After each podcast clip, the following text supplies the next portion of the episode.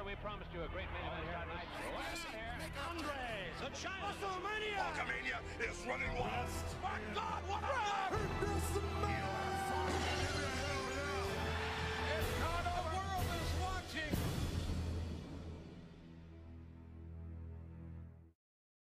Hello, everyone, and welcome to the premiere edition of Classic Wrestling Pay Per Views. Uh, this is uh, an idea that actually was given to me by my oldest brother.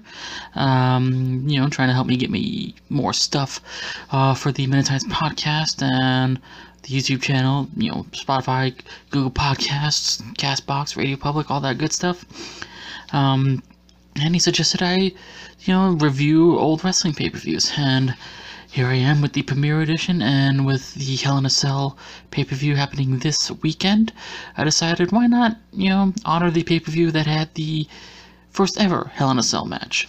I am, of course, talking about Badd Blood in Your House 1997 from St. Louis, Missouri at the Kiel Center. And uh, just want to say, I had actually never seen this pay per view in its entirety before, and I had to actually watch this just a little while ago before I could start recording.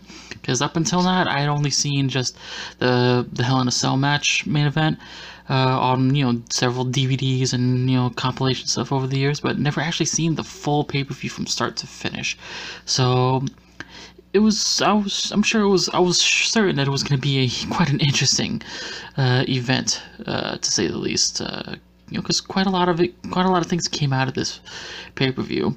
But you know, without further delay and further rambling, let me just get right into it. We had the opening match. It was uh, the Nation of Domination, consisting of D'Lo Brown, Kama Mustafa, and Rocky Maivia, who of course we better know as The Rock, taking on uh, the Legion of Doom.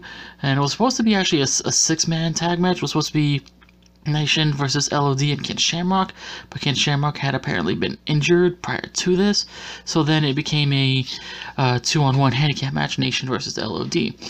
And this was actually a very hard-hitting, uh, very well-paced, and you know, very well-told story of a match. And uh, it only went just a little over 12 minutes, which, but you don't, you don't even realize that when you're watching it. Or at least that's how it was for me. Um, uh, I mean, because being I've haven't always been a fan of that big a fan of The Rock. I know he's you know supposed to be the great one, one of the greatest of all time. He's a legend and all that good stuff. You know, just I was never a fan of him as a you know during his his prime in the WWF back then. You know, but you know, in retrospect, looking back at some of his his, his older matches and promos, I've grown to appreciate them. But I still won't say that I won't consider myself an, a fan of him. Uh, but I can respect and appreciate the matches that he had. And this is definitely a very, a very good example of how good of a wrestler he actually was. Because you know, when he became you know the super mega babyface uh, during the latter years of the Attitude Era, he was you know very I'll just say kind of routine with with a lot of his moves. You know, he did the basic, you know, his his basic, you know, I guess you would say five moves of doom kind of set. Uh, but here he did a lot more, you know, which I guess you know as the heel when he fir- you know first coming in like this, he was he wanted to showcase more of his attributes and his abilities, which you know he did. Um, uh, but yeah, it was a very uh, hard hitting kind of match, and um, Hawk and Animal just did a lot of, uh, I guess you could say, high flying ish kind of moves, which, you know, of course, we're not very used to seeing such things from uh, the Road Warriors, Legion of Doom. Um, uh, but, you know, Nation of Domination came out on top. They defeated uh, Legion of Doom after, uh, I believe it was Animal got distracted by Farouk uh, standing outside the ring. Um, which gave uh, Kama a chance to, you know, come up from behind and kick him in the back of the head. Uh, with the, and then the Rock, with the Rock bottom, you know, scoring the one, two, three. Uh, it was a very good match. I enjoyed it. Uh, didn't, you know, make well. I mean, I was gonna say it didn't feel like a pay-per-view match, but because on paper it doesn't it doesn't look like it would be a match you'd see on a pay-per-view. It would be, you know, a basic match on a Monday Night Raw or SmackDown. Uh, but you know, it was a very good match to kick off this particular pay per view. Uh, and then we were supposed to have uh, Dude Love versus Brian Pillman, but of course, as we all know, uh, he had you know, he had been found dead in his hotel room. Brian Pillman, that is, uh, earlier that day. Um, and you know, if you want to know more about that, check out his uh, his documentary that's on the WWE Network. Uh, and instead, what they uh, put in spot in place of this match was a uh, tag team match with the, with the Minis. Uh, uh, was uh, Mosaic and Tarantula taking on Nova and Max Mini, who, if you you know don't remember him as Max Mini, you might remember him as Ma- Mascara- Sagrada. Sagrada from uh, Lucha Underground and you know other times during his professional wrestling career. Um, uh, but you know, I get, I think might have been most famous as uh, Max Mini, particularly you know during his, the couple matches he had in WWF at the time. And this match went about almost seven minutes. It was a, you know, I mean, for it being a, a last minute replacement kind of match.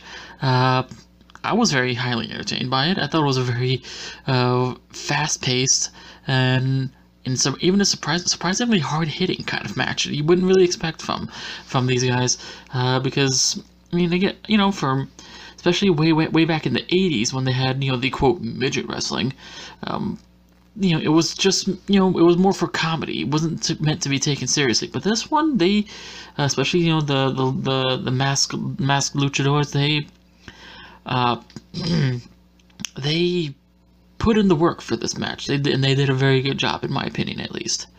Um, and uh, and there was one one spot in particular that it was a tarantula, I believe that he was the, the, the bigger one of, of the four. That he took Max Mini, pressed him over his head, and then dropped him on the announce table. Uh, it didn't break. It just he just dropped him on there, and I'd never seen that before with uh, like the, the the the mini wrestlers doing that to each other. So uh, that that was pretty fun. Um, but yeah, the Max Mini and Nova uh, won the match. Again, if you've you know if you've never seen these guys wrestle before, you should definitely check out uh, some of their matches on the network. Or if you have access to like the AAA or C- CMLL uh, wrestling promotions in Mexico, you should you, you, should check them out there as well. Or Lucha Underground to check out uh, Max Mini or Mascarita Sagrada as well. Um, but yeah, very good match. I enjoyed that. Um, Um, let's see, I'm, try- I'm trying to remember because I'm trying to remember because I just seen it, but I'm trying to remember like where the placement of some of the segments were because, um, because there was a segment where they uh, honored the you know, legends of St. Louis wrestling, uh, where they uh, Jim Ross came in and they on he on he you know did a nice little presentation for uh, Sam Muchnick, uh, Gene Kiniski, Terry Funk, Dory Funk Jr., Lou Thesz, Jack Briscoe, Harley Race. Um, but I can't remember if it happened after this match or if it was uh, after the tag title match. But anyway, that was that was that that moment was very nice, and you know, getting to see all those great legends being honored was was cool. Especially Harley Race, who got the biggest pop out of the crew, uh, because you know, St. Louis is Har- is was Harley Race's you know that was his territory. He and he was the king, so that was cool. Um, but yeah, the tag title match we had was the the Godwins taking on Mosh and Thrasher of the Headbangers. And hold on, I gotta sneeze. Damn it! You, you ever have those sneezes where where you where the feeling where you think you're gonna sneeze, and then when you prepare for it and then it doesn't happen? That's literally what just fucking happened to me right now. But anyways, yeah, that was Henry O. Godwin and Phineas I. Godwin taking on the WWF Tag Team Champions at the time, Mosh and Thrasher, the Headbangers. And this one was also a very surprising, uh, surprisingly good match to me at least. Um, you know, the headbangers that have their, you know, high flying spots that they like to do, and the Godwins are very hard hitting, especially Henry O. Godwin, or Mark Canterbury, as, as his real name, and he was uh, known as later on when they became Southern Justice, with when they paired with Jeff Jarrett the, the following year. And this was a, a, a very, you know, to me, a very classic tag team wrestling match that uh, we I wish we would see more of in today's WWE. Uh, went just went a little over 12 minutes, almost 12 and a half minutes. Um, again, another very you know great hard hitting kind of match, and um, I mean by today's standards, this would be a Monday Night Raw match or a SmackDown match or or even uh, a match that they would throw on main event on the as well. But um, but remember back then, you know, these were the big stars of of the of the of that that era in in professional wrestling. And you know fans of you know newer fans younger fans of today watching this might not understand why these guys were you know presented at at the level that they were. But you know those of us who grew up watching these these guys we we understand and appreciate it. Um, excuse me um, and the Godwins came out on top for this one. It was uh, became the new tag team champions. I believe this was their second time as champions because I remember they had won it the year before, um, but I don't know if they had won it again after that. It's been a long time since I've watched some of those old. Since I've watched the old Raws and pay per views from '96 and '97, and I've been doing that a lot more lately because, um, just like reminiscing on how great those times were. Uh, and then we also followed, after this match, we had the finals of the Intercontinental Championship tournament because, of course, remember, Austin had hurt his neck in the match against with Owen Hart at SummerSlam that year, and he had to forfeit the championship, and they had the tournament, and the finals, it was Farouk taking on Owen Hart. Uh, this match went just about six minutes, and uh, it was a very good match because both of them were Farouk and you know or Ron Simmons, or whatever you prefer to call him, and Owen Hart, great wrestlers, great athletes two of two of the best ever, and it was a very good match. But just because Stone Steve Austin was sitting ringside, and he throughout the match literally went from like from they had because they had the three announce tables, you know, the regular announce table with Vince, Jr. and and Jerry Lawler. Then they had the Spanish table, and then they had the French table, and Austin went to each announce table, taking the headsets off of the guys and, and doing commentary, and it was hilarious. He yeah, he took Vince's headset, started talking. Then he took J- Jerry Lawler's headset, started talking. Then he went to the Spanish table and took uh, Carlos Cabrera's um, headset, started chatting with, with Tito Santana. Uh, and then he went to the French table and took the one of the headsets and was chatting with with uh, Ray Rougeau. Um, I don't think I, I, I got a real kick out of that. Um, uh, but of course, Owen Hart won the match. Uh, it was in, it was actually with the assist of Steve Austin, um, which you know the commentary of Vince, Jr. and King sold it very well. Just like you know, like you know, Austin hates Owen Hart, but why? But why did he help him? You know, become the new Intercontinental Champion. You know, but in my head, remembering how things, how it all ended in the story, like he did it so that he can fight him for it at Survivor Series to get his revenge. Uh, so you know, from in the storyline perspective, that was that was a brilliant move. Um, and somewhere down the line, I'll talk about uh, Survivor Series 1997 on on a on another edition of uh, Classic Wrestling pay-per-views. But I won't do it this year. Maybe next year. Um, and then after that, we had a an eight-man tag match. It was the Los Boricuas, which was a Jesus Castillo Jr., uh, Jose Estrada Jr., Miguel Perez Jr., Savio Vega taking on Disciples of Apocalypse DOA with Eight Ball, Chains, Crush, and Skull. Um, and, I, and this was another surprisingly very good match. I mean, honestly, the whole pay per view, the fans were hot from start to finish. You know, and, uh, and I'll be honest, for for for that era in the in WWF and the, the industry as a whole, this was a very very good pay per view. I mean, very a pay per view that flies under the radar for, for a lot of wrestling fans, especially talk, when talking about the year 1997. It's it, you know to me, I, I, I enjoyed very much watching this pay per view, especially for it being the first time that I've ever watched it from start to finish. I mean, because this pay per view was 22 years ago. Um, I mean, hell, this this Saturday, October 5th, will be exactly 22 years since the pay per view aired. So, you know, but yeah, I enjoyed the pay per view from top to start to finish very much. And this match was another one that surprised me with how much I enjoyed it. It was, you know, a, a very well paced and again another hard hitting match, but you know what you would just expected with, especially with a, a Crush, you know being a. If you remember Crush, uh, Brian uh, Brian Adams, uh, no no Brian Clark, he was Brian Clark, yeah. Uh, Brian Adams was Adam Bomb. Uh, no wait, sorry, got it right. Brian Clark was Adam Bomb. Brian Adams was Crush. Sorry, I, I get them both confused because they because you know they were because Crush and Adam Bomb they were uh, the the group the tag team KroniK in WCW, and then later on in, a couple of times in WWF, and you know their WWF run did not go so well, which really sucked because I was a fan of them as a tag team in WCW, so it was unfortunate how their WWF run went. But anyways, that's a story for another time. Um, but yeah, uh, and Savio. And speaking of also Savio Vega, I, w- I was I've always been a fan of Savio Vega and feel like he he is another he is another one of those wrestlers that does not get enough credit for how great he really was. I mean, and great one one best thing I could do is recommend that anyone who hasn't seen it before check out the Caribbean strap match that he had with Stone Cold Steve Austin at the Beware of Dog uh, in your house pay per view because that was a very, very good match. And hell, at the Slammy Awards in 1997, it was even nom- one of the nominees for Match of the Year. And uh, when I watched it for the first time, I think like 10 years ago, uh, I was like, you know what? Yeah, I can see this being a Match of the Year candidate. It was it was that great of a match.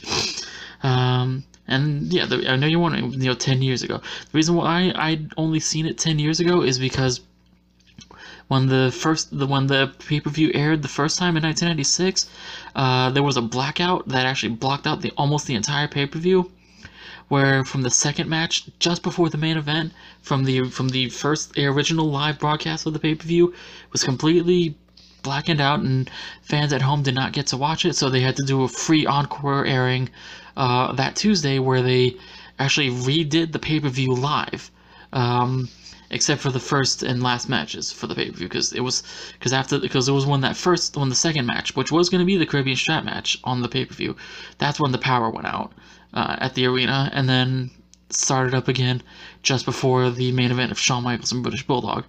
Uh, but yeah, that's another match that you guys should definitely check out if when you, if you haven't seen it before. Um, but yeah, DOA came out on top for this one, and then we followed up with uh, a flag match. It was the Patriot and Big Van Vader. You know, RIP is a lot of. It's very sad to see a lot of people on this pay per view that are no longer with us, but yeah. Uh, taking on Bret Hart and the British Bulldog. And this one, another one that I was very surprised that I enjoyed very much. It went 25 minutes, and uh, considering how limited uh, of a, a, performer the Patriot was during that period.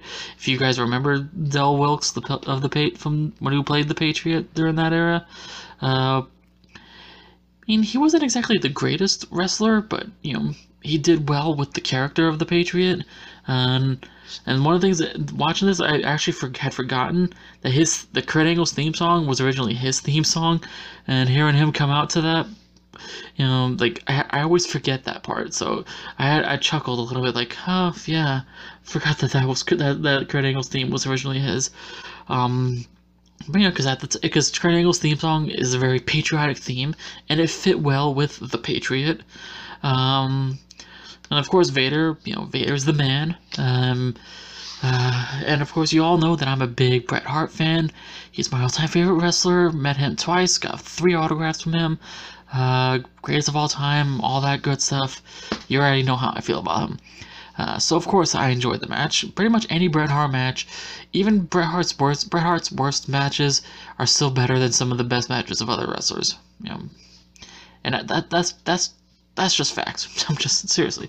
But anyways, um, this one was a you know because back in 1997 it was you know the Hart Foundation versus America, you know, and all that that whole storyline is one of my favorite storylines that WWF WWE had ever done.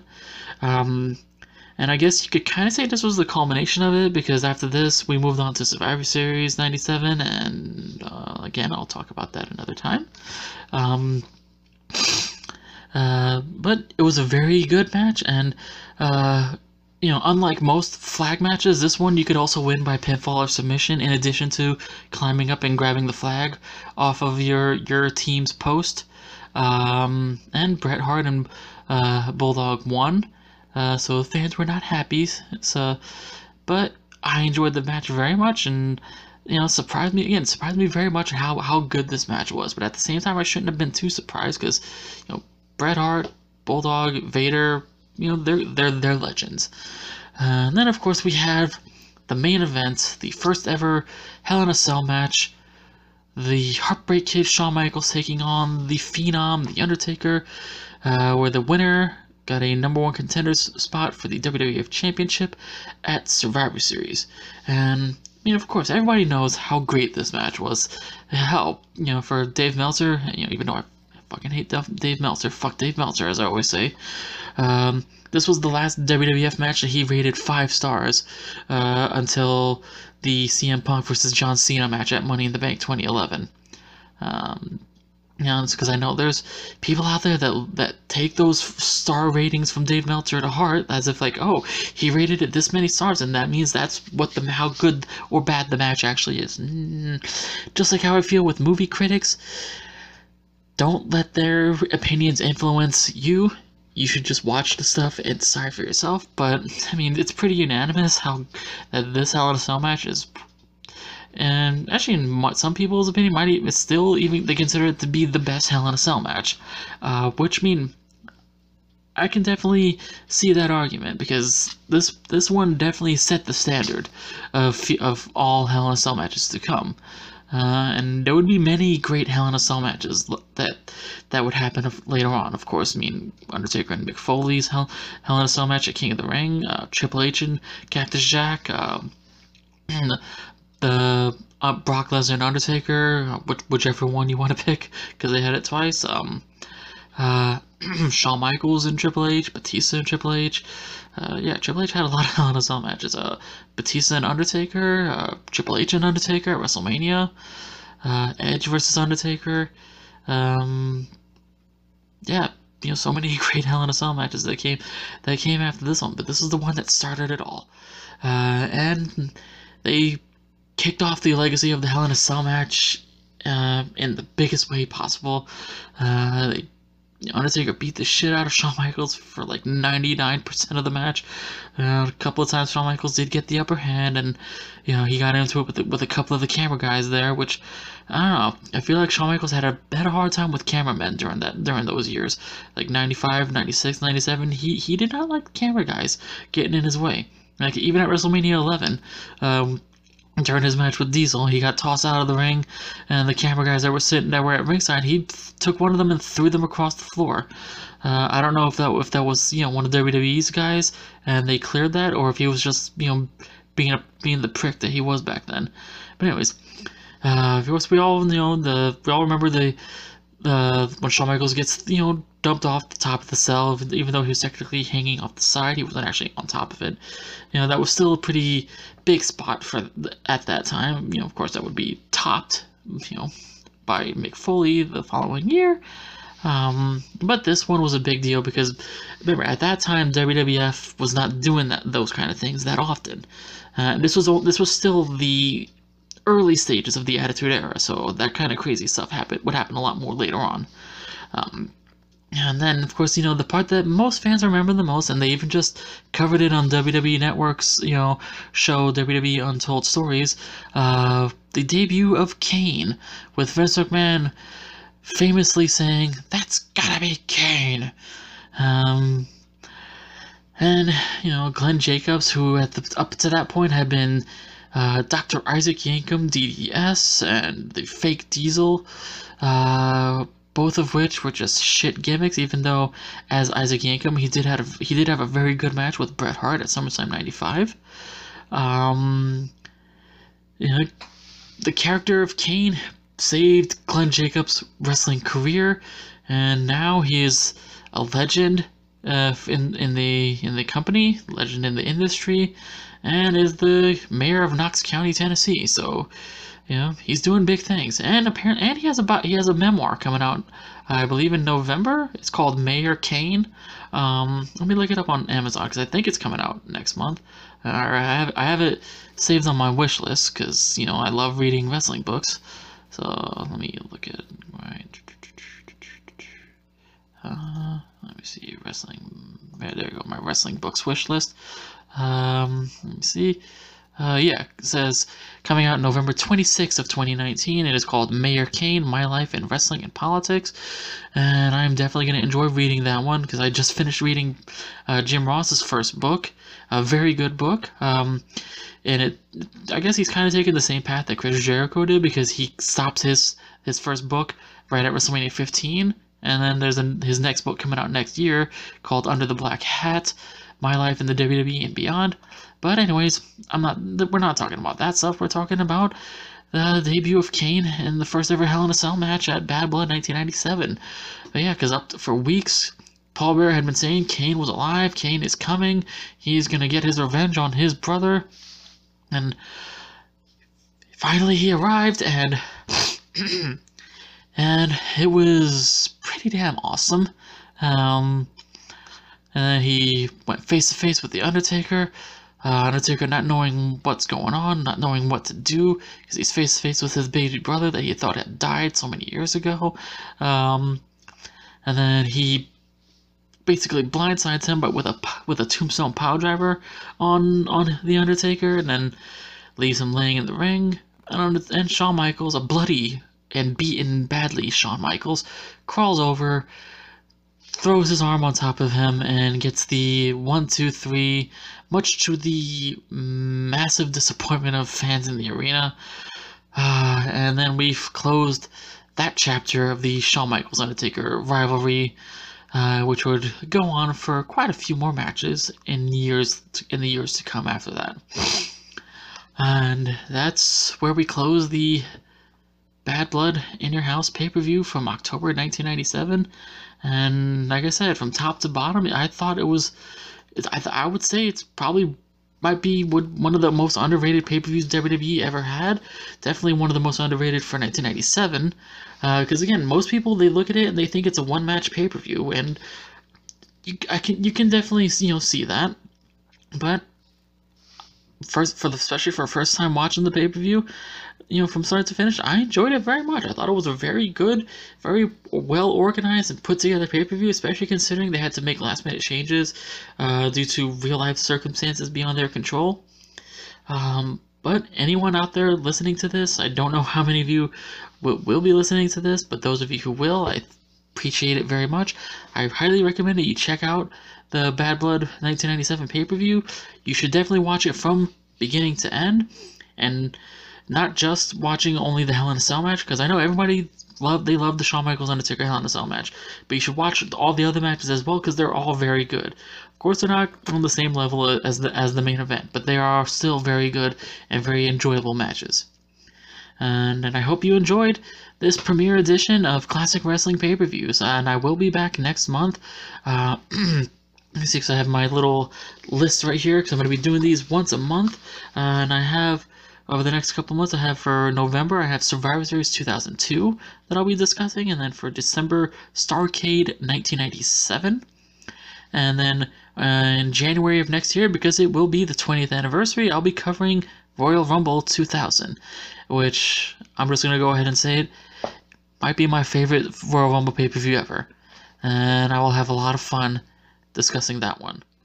And uh, again, I hope you enjoyed hearing me talk about Badd Blood in Your House 1997. Um, my name is Julian, and I will see you on the next one. Bye.